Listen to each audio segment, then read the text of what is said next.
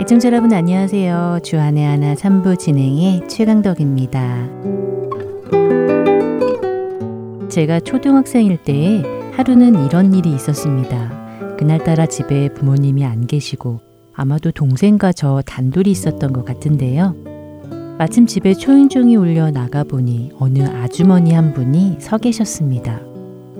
집에 어른이 계시냐고 물으시는 질문에 제가 아무도 안 계신다고 대답을 하니 그분은 저에게 하나님을 믿느냐고 물으셨습니다. 그리고 저는 당연히 하나님을 믿는다고 대답을 하였지요. 그랬더니 이번에는 그러면 하나님의 이름이 무엇인지 아냐고 다시 물으셨습니다. 그 질문에 저는 하나님의 이름? 하나님이 그분의 이름 아닌가? 다른 이름이 또 있으시다는 건가? 라며 혼란스러워지기 시작했습니다. 그렇게 제가 대답을 잘 못하고 우물쭈물하고 있으니 하나님을 믿으면서 어떻게 하나님의 이름도 모르냐고 하시면서 제게 그와 비슷한 성경적인 질문을 계속 하시는 것입니다. 그때부터 저는 진땀이 나기 시작했습니다. 제가 그렇게 당황스러워하자 이번에는 조그만 책자를 하나 꺼내 보여주셨습니다. 그 안에 적힌 성경 말씀 몇 구절을 인용하시며 지금까지 제가 믿고 있는 기독교가 무엇이 잘못되었는지 하나하나 꼬집어 설명하시는 것입니다. 그날 저는 그분이 하시는 말씀이 틀렸다는 것은 분명 알겠는데 그런데 무엇라고 반박을 해야 할지 설명할 길이 없었습니다. 말도 안 되는 논리를 대며 예수님을 함부로 취급하는데 속에서는 화는 나고 그렇다고 성경적 근거를 대며 반박할 말은 없고 그분은 신이 나서 계속 말씀을 하시는데 저는 정말 어찌할 바를 모를 지경이었습니다. 아무 말도 못하고 그 말을 다 듣고 있자니 얼마나 속에서 분이 나던지 30년도 훌쩍 넘은 지금까지도 그날의 치욕이 생생하게 기억에 남습니다. 예상하셨겠지만 나중에 알고 보니 그날 저희 집에 찾아오신 분은 여호와의 증인이셨는데요. 결국 그날 저는 그동안 제가 얼마나 말씀을 모르는지 하나님이 누구이신지 예수님이 누구이신지조차 제대로 모르고 얼마나 맹목적인 믿음을 가지고 있었는지 여실히 드러났던 것입니다. 혹시 여러분들도 저와 같은 경험 해보시지 않으셨나요? 이단은 아니더라도 기독교를 싫어하는 사람들과의 대화에서 저처럼 당황스러웠던 적 있지 않으셨는지요? 먼저 첫 찬양 들으시고 말씀 계속 나누겠습니다.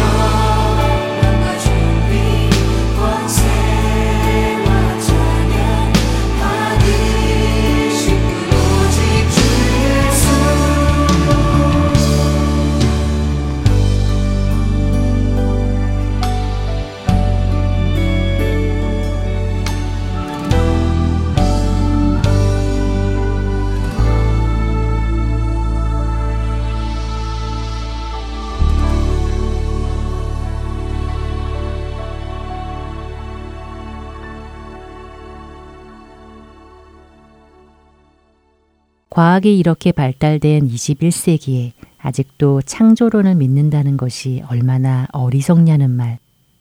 동정녀가 임신을 하고 죽은 자가 부활했다는 주장이 얼마나 비상식적이고 비과학적이고 바보 같냐는 말. 이단들이 아니더라도 사실 우리는 이런 말들을 어렵지 않게 듣곤 합니다. 주위에 늘 크리스천들과 지내시는 분들이라면 모르겠지만 직장이나 학교를 다니며 매일 믿지 않는 사람들과 생활하시는 분들이라면 자주 피부로 느끼실 텐데요. 제가 대학을 다닐 때 친구들에게서 가장 많이 들은 이야기가 다른 종교들은 서로 타 종교들을 이해하고 인정하는데 왜 기독교인들은 그렇게 이기적이냐는 말이었습니다.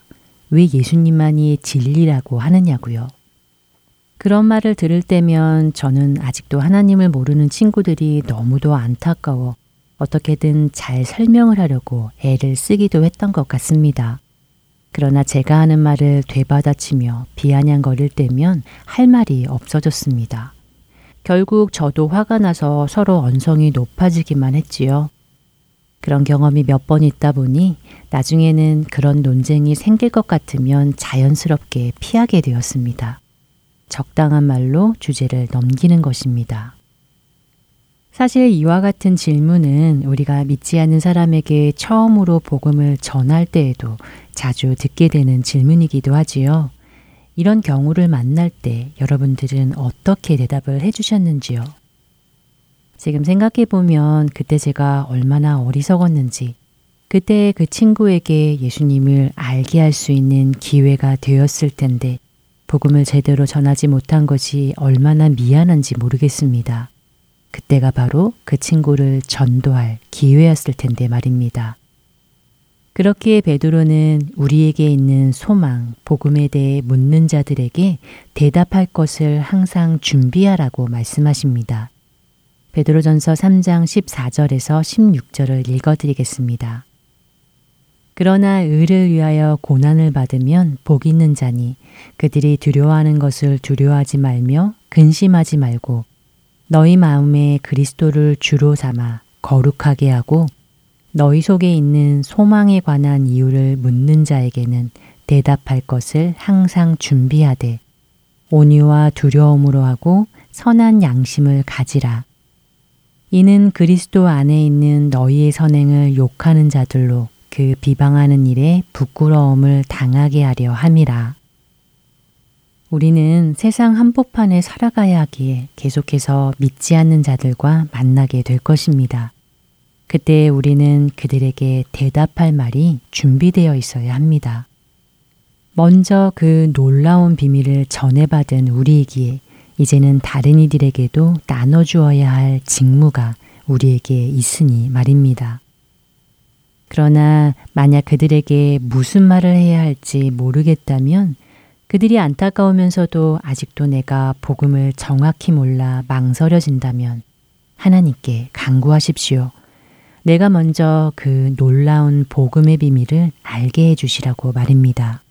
그들에게 담대히 전할 수 있게 해달라고 말이지요. 우리가 알듯이 우리는 그저 그 복음의 씨앗을 뿌리는 것 뿐이고 그 다음은 주님이 하실 일이지요. 언제 어디서건 누구를 만나건 우리가 받은 그 놀라운 복음의 소식을 전하는 자로 준비되어진 우리 되기 바라며 찬양 위에 준비된 순서로 이어드립니다.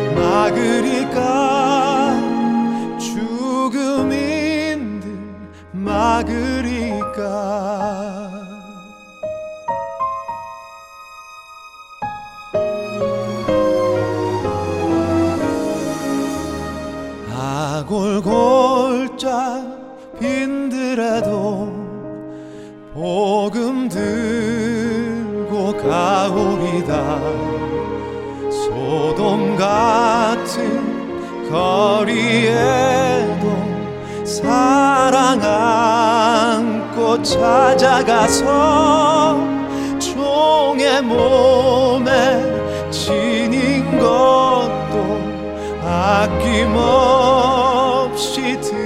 드리리다.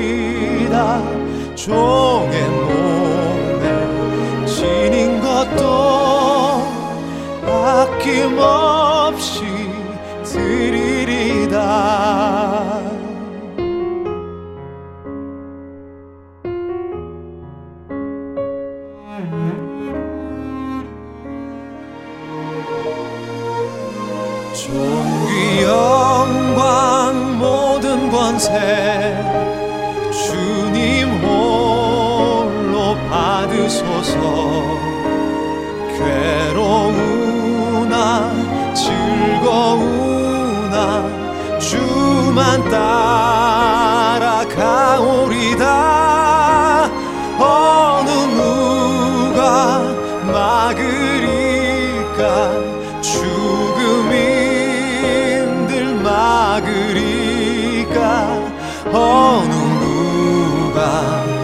막으리까? 죽음 힘들 막으리까?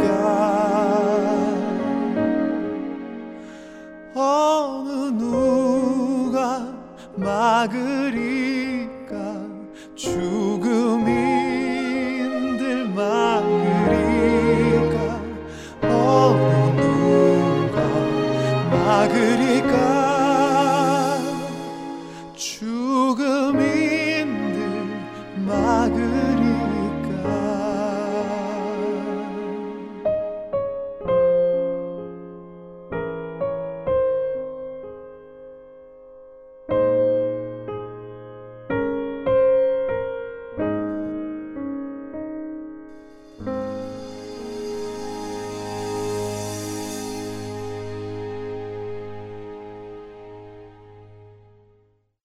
계속해서 종교개혁사 이어드립니다.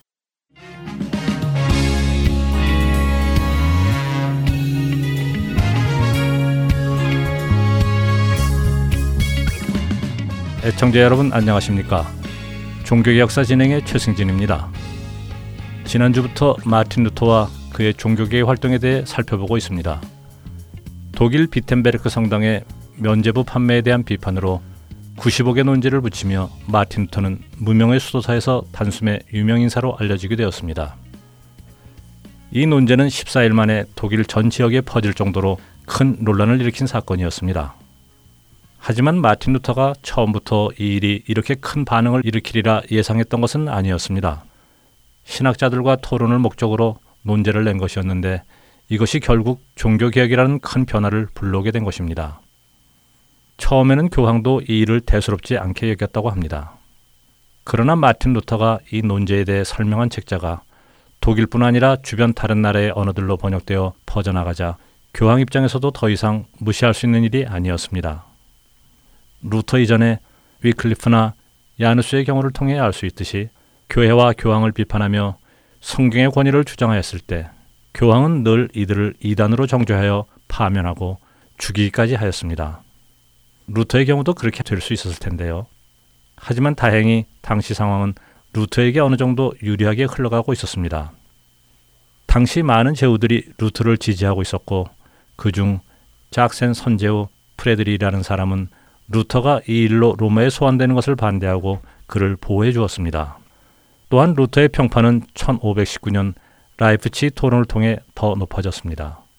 당시 유명한 신학자였던 요하네스 에크와 토론을 벌이던 중 최종적인 권위가 성경에 있는지 교황에게 있는지 대해 논쟁하게 되었습니다. 여기서 루터는 교황도 오류를 범할 수 있는 인간일 뿐이며 최종 권위는 성경에 있다고 대답하였습니다. 이러한 루터의 대답은 교황의 권위를 성경보다 위에 있다고 주장했던 당시 로마 카톨릭 신학에 어긋나는 것이었기에 요하네스 에크는 이 토론에서 자신이 이겼다고 생각했습니다. 하지만 많은 사람들은 루터의 주장을 지지하였고 이 일 후에 루터는 본격적인 활동을 하기 시작합니다.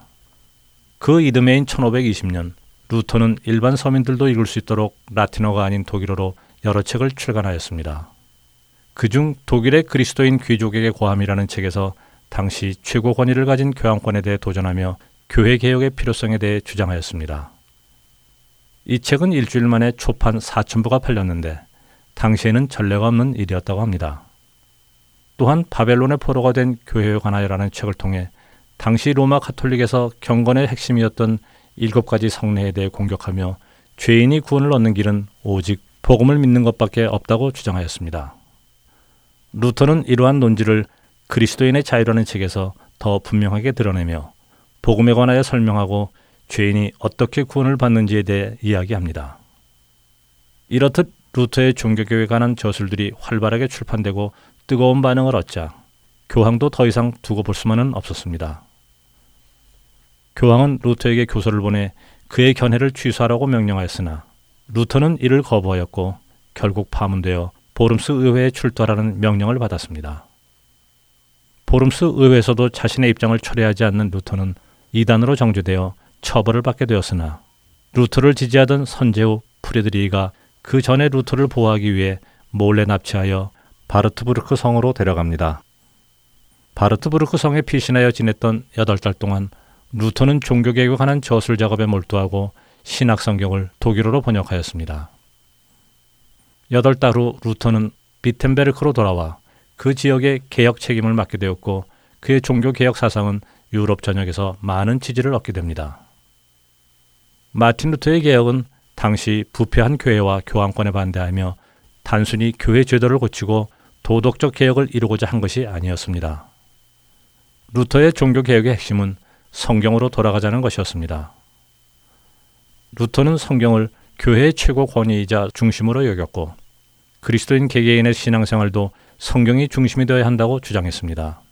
그렇기에 독일의 일반 성도들이 이 성경을 읽을 수 있도록 성경을 독일어로 번역하고 성경을 잘 이해하는 데 도움이 될 만한 소요리 문답과 성경 주석, 소책자 등을 집필하였습니다. 루터의 종교개혁과 그의 신학에는 믿음으로 의롭다 칭함을 받는다는 교리가 중심 주제입니다. 이것은 루터에 의해 새롭게 만들어진 것이 아니라 사도 바울이 그의 서신서를 통해 가르친 내용이고 그 이전에 예수님께서 복음서를 통해 선포하신 말씀입니다. 예수님은 많은 죄인들과 병자들을 대하시며 그들을 고치시고 네 믿음이 너를 구원하였다고 말씀하셨지요. 루터 자신도 처음에는 자기의 죄와 구원의 문제를 씨름하며 선행과 금욕과 고행을 통해 구원을 얻고자 했던 사람이었습니다.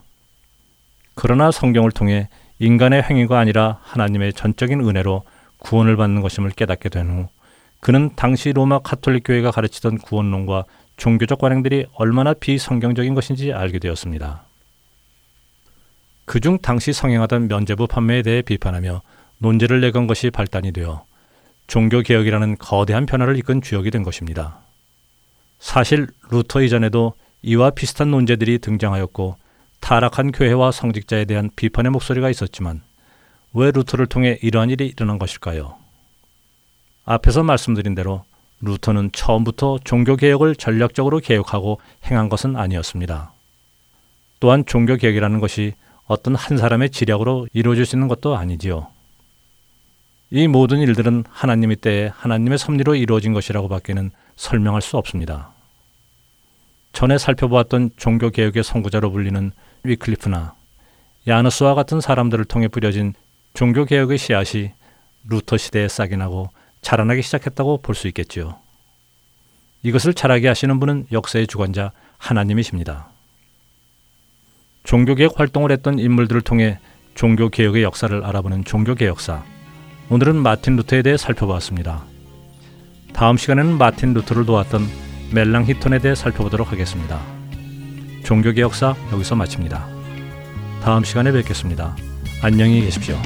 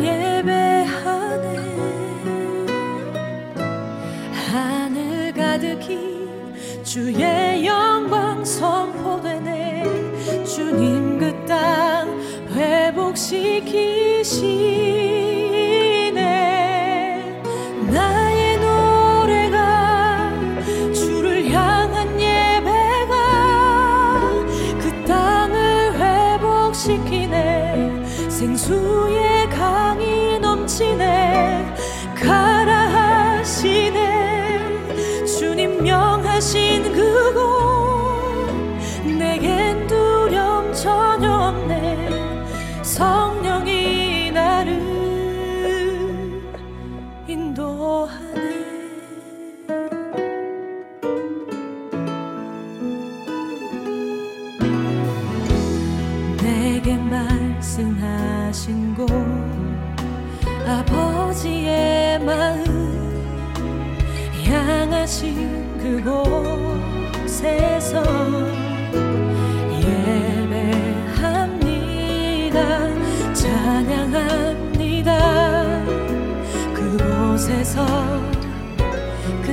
만드신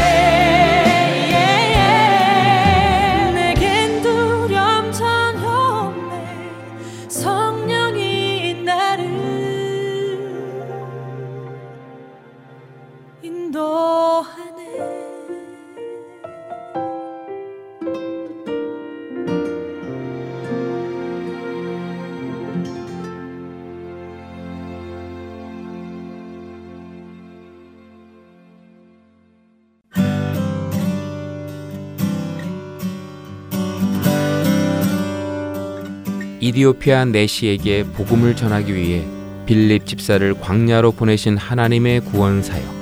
지금도 그 구원의 역사는 일어나고 있습니다. 믿지 않는 자에게 복음을, 믿는 자들에게 영적 성장을 도와주는 하트앤소울 복음 선교에 동참하지 않으시겠습니까? 하트앤소울 복음 방송 선교회에서는 후원으로 동참하실 동역자를 찾습니다. 여러분들의 후원이 바로 영혼을 살리고 세우는 그 사역에 사용됩니다. 후원자 문의는 본 방송사 사무실 전화번호 602-866-8999 또는 이메일 주소 heartandsoul.org at gmail.com으로 연락해 주시기 바랍니다.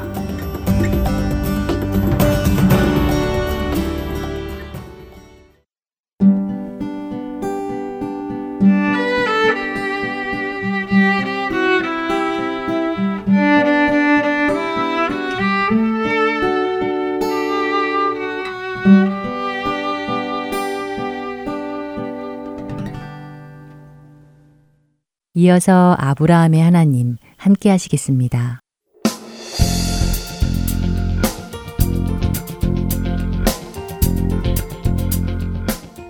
애청자 여러분 안녕하세요. 창세기를 통해 아브라함을 믿음의 조상으로 빚어가시는 하나님을 만나는 시간 아브라함의 하나님 진행의 최강덕입니다. 네, 여러분 안녕하세요. 강승규입니다. 어, 아브라함의 하나님 지난 시간에 아브라함과 롯이 헤어지는 장면을 보았습니다. 네. 네, 아들로 생각했던 롯과 헤어짐 속에서 아브라함의 마음이 참 찹찹했겠다 하는 생각이 많이 들었지요. 예, 그렇게 찹찹하고 또 섭섭해하고 있는 아브라함에게 하나님께서 나타나셔서는 위로하셨죠. 네. 괜찮아 아브라함아, 롯이 네 아들이 아니다. 너 진짜 아들이 있어. 내가 네게 자손을 줄게. 그 자손들이 번창하여 땅에 티클 만큼 많게 해줄게. 그리고 내가 이 땅을 너와 네 자손에게 영원히 줄 것이다. 기쁘지 않니? 음. 한번 걸어봐. 내가 걷는 그 모든 땅을 다 네게 줄게. 이렇게 약속해 주십니다. 네. 물론 아브라함이 이런 하나님의 마음을 다 이해했는지는 모르겠습니다. 그러나 그는 장막을 옮겨서 마물의 상수리 수풀에 거주하며 하나님께 제단을 쌓았다는 것까지 우리가 지난주에 살펴보았죠. 네, 그 장면에서 처음에 아브라함이 가나안에 왔을 때는 모래 상수리 나무에서 재단을 쌓고 그곳을 떠나 살았다면 네. 이번에는 마물의 상수리 숲으로 들어가서 하나님께 재단을 쌓는 모습을 보여주므로 그의 태도가 조금 변했다는 것을 말씀하셨지요. 네. 어, 뭐랄까 전보다는 조금 더 용기가 생겼다고나 할까요? 아니면 담대해졌다고나 할까요? 네, 담대해졌다고 생각이 됩니다.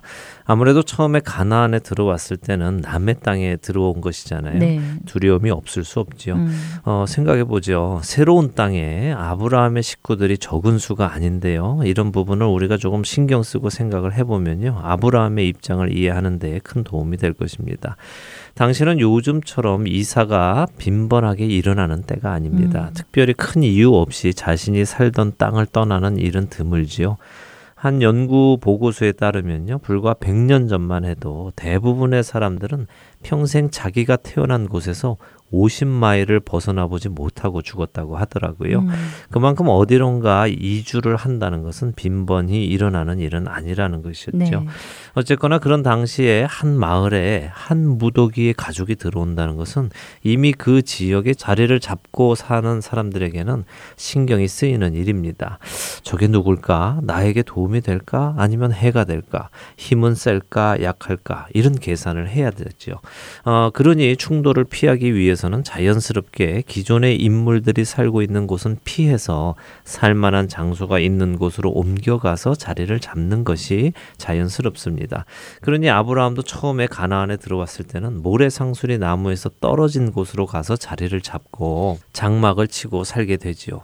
그러나 불과 성경으로는 한 장이었지만 그 한 장 안에서 아브라함은 놀라운 기적을 경험합니다. 네. 일단 가나안 지역에 무사히 들어와서 기존의 원 주민들과 큰 탈 없이 안착을 했고요.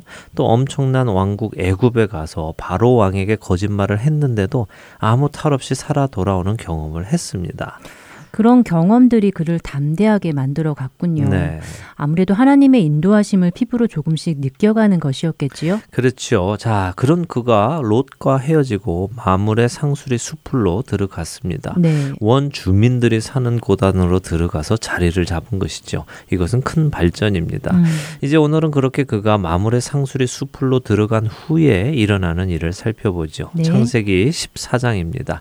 창세기 14장에는 우리가 잘 아는 전쟁이 하나 일어납니다. 이 전쟁을 통하여 아브라함의 조카 롯의 가족이 포로로 끌려가는 장면이 나오죠. 먼저 뒷 배경을 잠시 말씀드리겠습니다.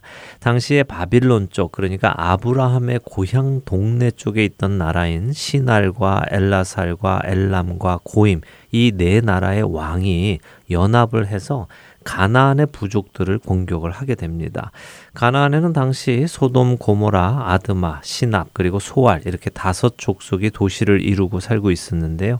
창세기 14장 1절에서 12절까지를 정리해 드리면 그동안 가나안 족속들이 이 엘람 왕에게 12년간을 조공을 바쳐 왔는데 13년째에 조공을 중단한 것입니다. 어, 왜 중단했을까요? 예, 그러게요. 아무래도 뭔가 믿는 구석이 생겼다든가 자신들의 힘이 이만하면 세졌다든가 했겠지요. 음, 그랬겠네요. 예, 이렇게 조공이 중단이 되니까 14년째 되는 해에 엘람 왕이 주변에 마음 맞는 국가들과 연합을 해서 저 위에서부터 나라들을 정벌하면서 가나안을 향해 내려오는 것입니다. 음, 그런데 이들의 힘이 너무 강하니까요. 오면서 승리를 쭉 하면서 내려옵니다. 르바 족속, 수수 족속, 엠 족속, 호리 족속, 아말레 족속, 아모리 족속 이들을 다 치면서 내려오죠. 어, 그렇게 많은 전쟁이 있었군요. 네.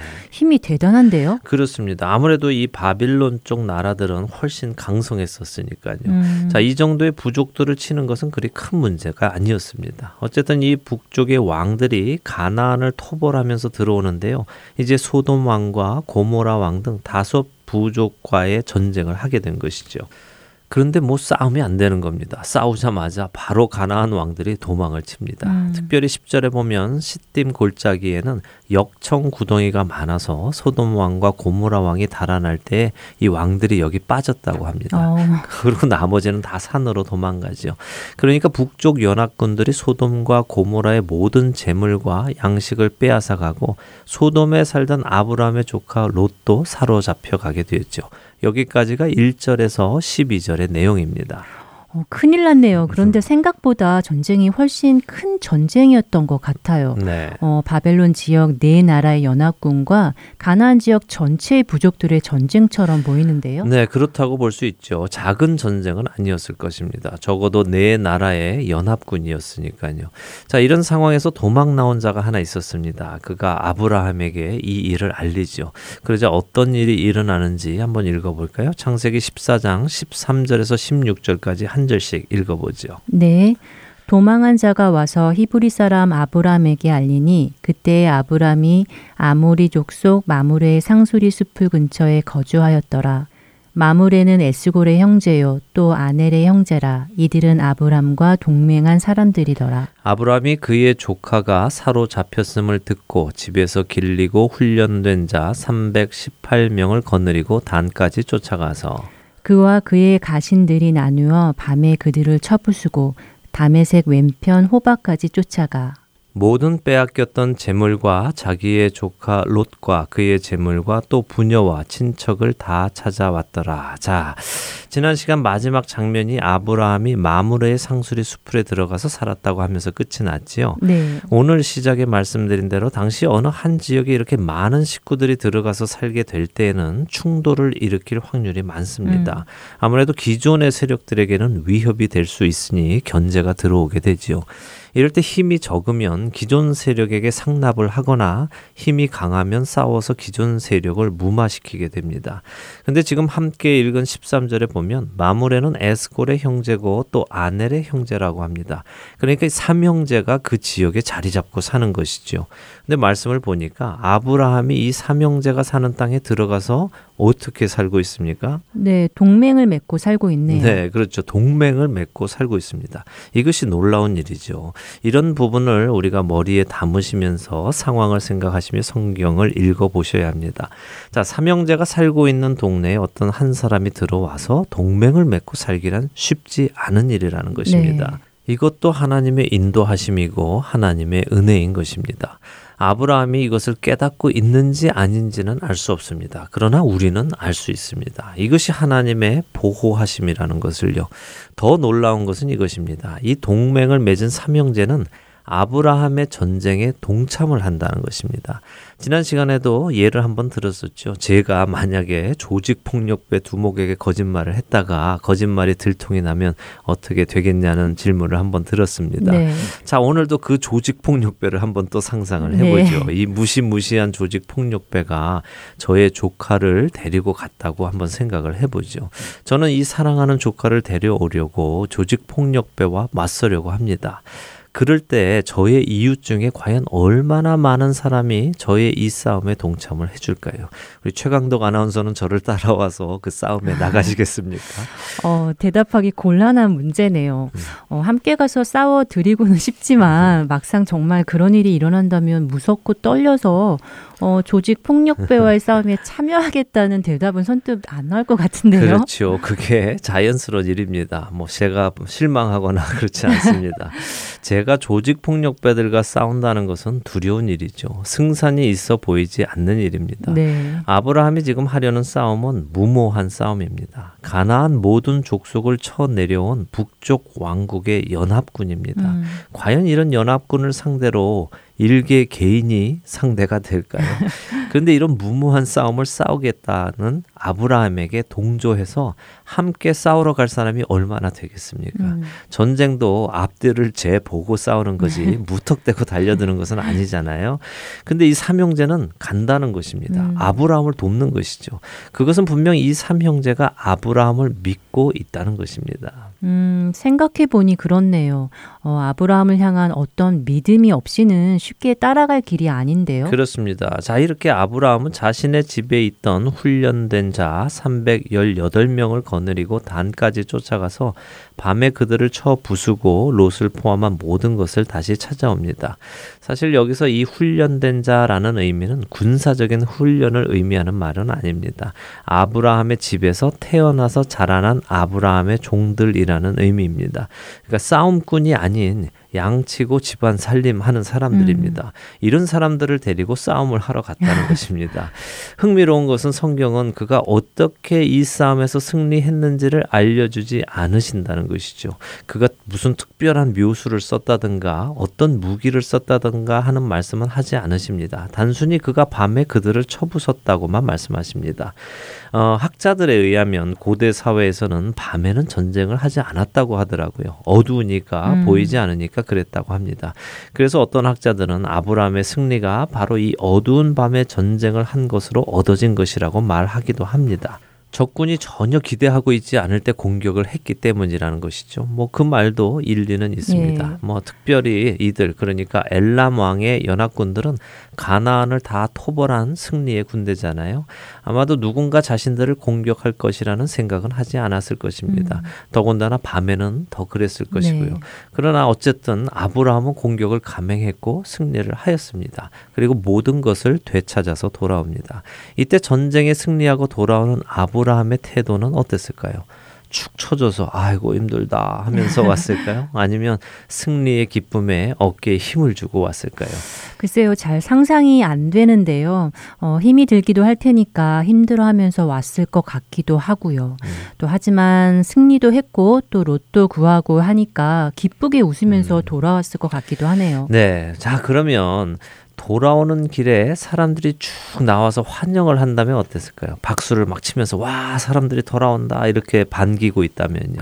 그러면 아무래도 좀 으슥해서 돌아왔겠네요. 자랑스러운 모습으로요. 네, 그랬겠죠. 자, 네. 17절은 아브라함이 그돌라오멜과 그와 함께한 왕들을 쳐부수고 돌아올 때 소돔 왕이 나와서 그를 영접했다고 하십니다. 자, 이렇게 왕이 직접 나와서 환영을 하는 길이니 아브라함이 아무래도 어깨에 힘을 좀 주었겠죠. 음, 그랬을 것 같네요. 사람들이 보고 있고 왕까지 나와 있으니 아무래도 그랬을 것 같습니다. 네, 자 이제부터 잘 생각을 해 보세요. 성경은 아브라함이 왕들을 쳐부수고 돌아오는 그 길에 소돔 왕이 나와서 그를 영접했다고 하십니다. 네. 그런데 소돔 왕이 나와 있는데 그 소돔 왕보다 먼저 아브라함에게 말을 하는 사람이 있습니다. 어, 멜기세덱이지요? 네, 맞습니다. 멜기세덱입니다. 이 멜기세덱이 도대체 누구인가요? 예, 글쎄요, 그건 잘 모르겠습니다. 성경도 멜기세덱이 누구인 것은 밝히지 않으십니다. 음, 멜기세덱이라는 뜻은 나의 의의 왕이라는 뜻인데요. 그는 살렘 왕이라고 창세기 14장 18절이 표현합니다. 살렘은 우리가 잘 알듯이 평화라는 의미죠. 네. 그러니까 살렘 왕 멜기세덱을 번역하면 평화의 왕, 나의 의의 왕 이런 의미인데요. 평강의 왕, 의의 왕이신 예수님이 생각이 납니다. 어, 가끔 이 멜기세덱이 구약에 나타나신 예수님이라는 이야기도 들어본 것 같습니다. 예, 가끔 그렇게 말씀하시는 분들도 계시죠. 어, 하지만 멜기세덱은 우리가 알 수 없는 미지의 인물입니다. 신약의 히브리서도 그렇게 말씀하시지요.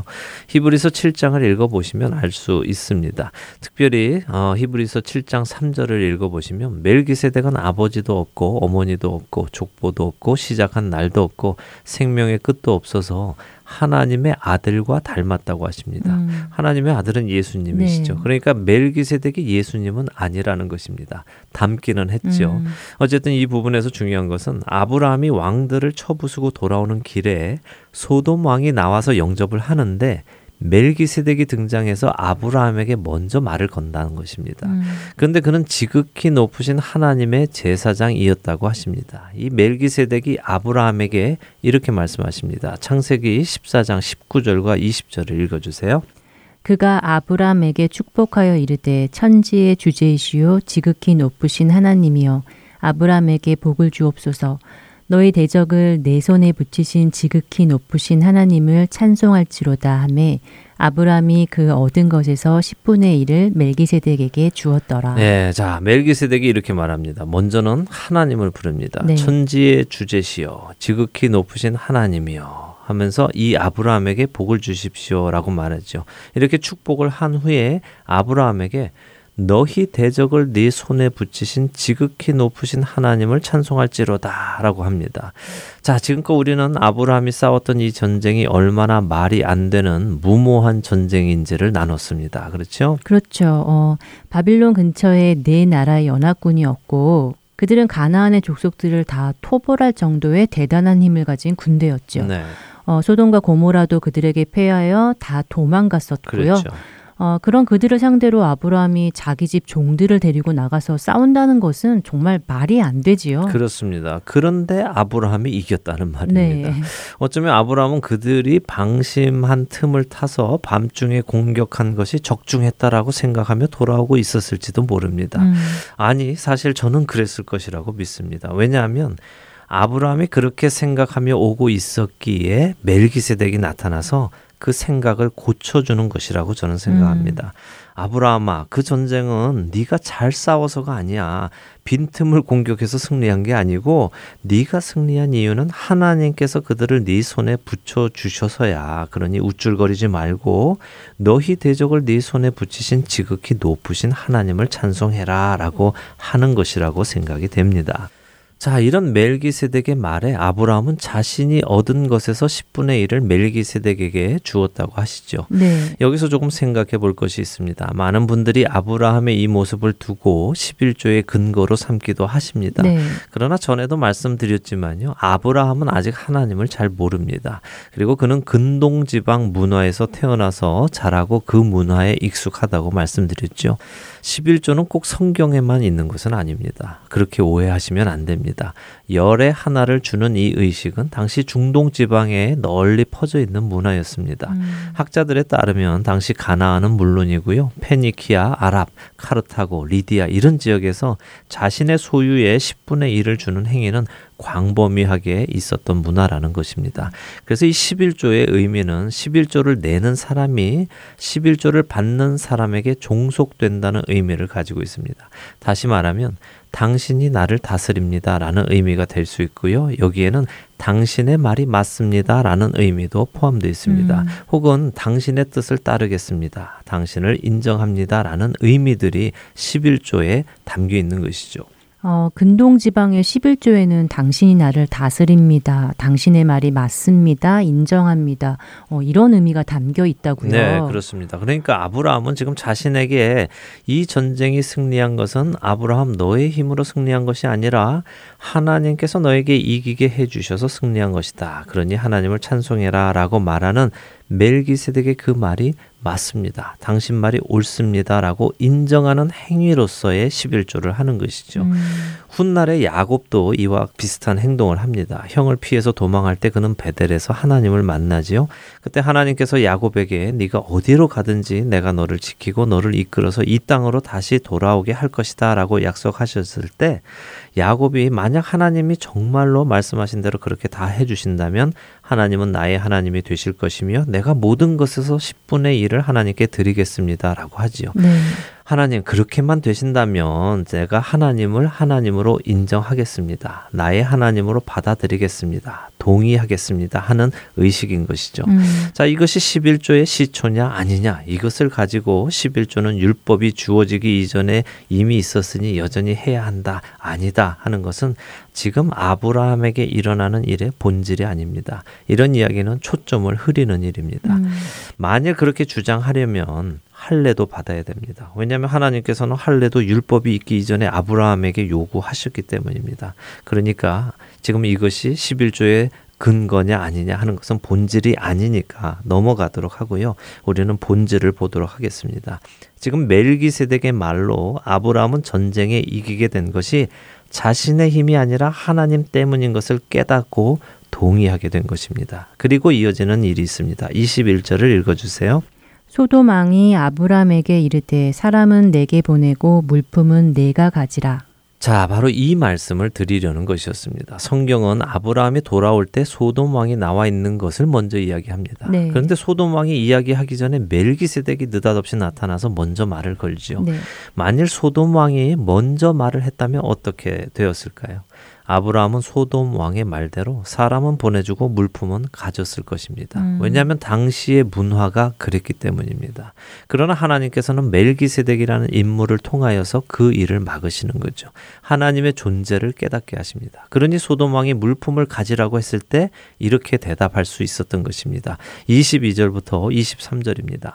아브라함이 소돔 왕에게 이르되 천지의 주제이시여 지극히 높으신 하나님 여호와께 내가 손을 들어 맹 세하노니 네 말이 내가 아브라함으로 치부하게 하였다 할까 하여 내게 속한 것은 실 한 오락이나 들매끈 한 가닥도 내가 가지지 아니하리라. 어, 아브라함이 소돔 왕에게 하나님의 이름을 이야기하며 그러지 않겠다고 하는군요. 네. 어, 그러니까 만일 아브라함이 이 전쟁이 자신의 힘으로 이긴 것이라고 생각하고 있었다면 그 전리품을 다 가졌을 것이지만 어, 이 전쟁이 하나님의 힘으로 이긴 것을 알게 되니 자신은 그 전리품을 가질 이유가 없다고 깨달은 것이네요. 그렇죠. 더 중요한 것은요. 아브라함이 하나님을 천지의 주제이시여 지극히 높으신 하나님이라고 호칭하는 것입니다. 네. 이것은 아브라함의 생각이 아닙니다. 하나님을 이렇게 표현한 것은 바로 멜기세덱이었습니다. 음. 그러니까 아브라함은 금방 멜기세덱에게서 배워서 하나님을 멜기세덱이 가르쳐 준 대로 부르는 것이죠. 어, 그렇군요. 멜기세덱이 말한 그대로 하나님을 천지의 주제시요 지극히 높으신 하나님이라고 하네요. 네. 이렇게 말해도 될지 모르겠지만 왠지 조금 귀여운 것 같기도 한데요. 어르신이지만요. 예, 저도 그렇게 느낍니다. 지난번에도 말씀드렸지만요. 아브라함은 아직 영적으로는 어린 아이입니다. 육체의 나이로는 75세이지만 그는 아직 영적으로는 어린 아이로 하나님을 배워가고 있습니다. 음. 아, 그렇구나. 하나님이 나를 승리하게 하셨구나. 오, 그 하나님을 천지의 주제라고 부르고 지극히 높으신 하나님이라고 부르는구나. 라고 배우고 있는 것이죠. 그리고는 소돔 왕에게 맹세하며 이야기합니다. 그 하나님께 내가 맹세한다. 내가 너로 인해 치부하고 싶지 않으니 다 가지고 가라라고요. 자, 여기서 우리는 또 하나의 신앙 원칙을 봅니다. 그것은 우리는 세상으로부터 복을 받는 사람이 아니라는 것입니다. 음. 아브라함은 멜기세덱으로부터 축복을 받아 하나님의 복을 받습니다. 그렇기에 그는 소돔 왕의 호의를 거절하지요. 시로라기 하나, 들매끈 하나도 세상으로 받기를 거부하는 것입니다. 우리가 받을 상은 그런 세상의 상이 아니라는 것입니다. 이 다음 장의 15장 1절을 한번 읽어 주시고 오늘 시간을 마쳐야겠습니다. 읽어 주시죠. 네, 이후에 여호와의 말씀이 환상 중에 아브라함에게 임하여 이르시되 아브라함아 두려워하지 말라 나는 내 방패요 너의 지극히 큰 상급이니라. 네, 자 하나님이 나타나십니다. 그리고는 말씀하십니다. 아브라함아 잘했다. 그래, 내가 너의 지극히 큰 상급이다. 음. 세상으로부터 상을 받는 것이 아니라 내가 바로 큰 상급 그 자체이다 하시는 것이죠. 기억하시기 바랍니다. 우리의 상급은 세상으로부터 받는 것이 아닙니다. 하나님 그분이 바로 우리의 상급이십니다. 아, 이 14장을 통해 어, 아브라함이 하나님을 깊이 경험하는 것을 또다시 보게 됩니다. 지금 하나님이 말씀하신 것처럼 하나님이 그를 보호하시는 방패가 되시고 상급이 되시는 경험 말이죠. 네. 어, 애굽에서의 경험, 어, 이제 엘람 연합군과의 전투에서의 경험, 그리고 가나안 땅에서 살아가는 경험들을 통해 그의 믿음이 성장해 나갈 것이 느껴집니다. 예, 맞습니다. 바로 다음 시간에 이 부분에 대해서 우리가 더 깊이 나누어 보도록 하겠습니다. 네, 오늘 아브라함의 하나님 창세기 14장을 함께 나누며 아브라함을 지키시는 하나님의 손길을 보았습니다. 그 하나님의 손길 안에 머무는 우리 되기를 바라면서요. 아브라함의 하나님 마치겠습니다. 다음 주에 뵙겠습니다. 안녕히 계세요. 안녕히 계십시오.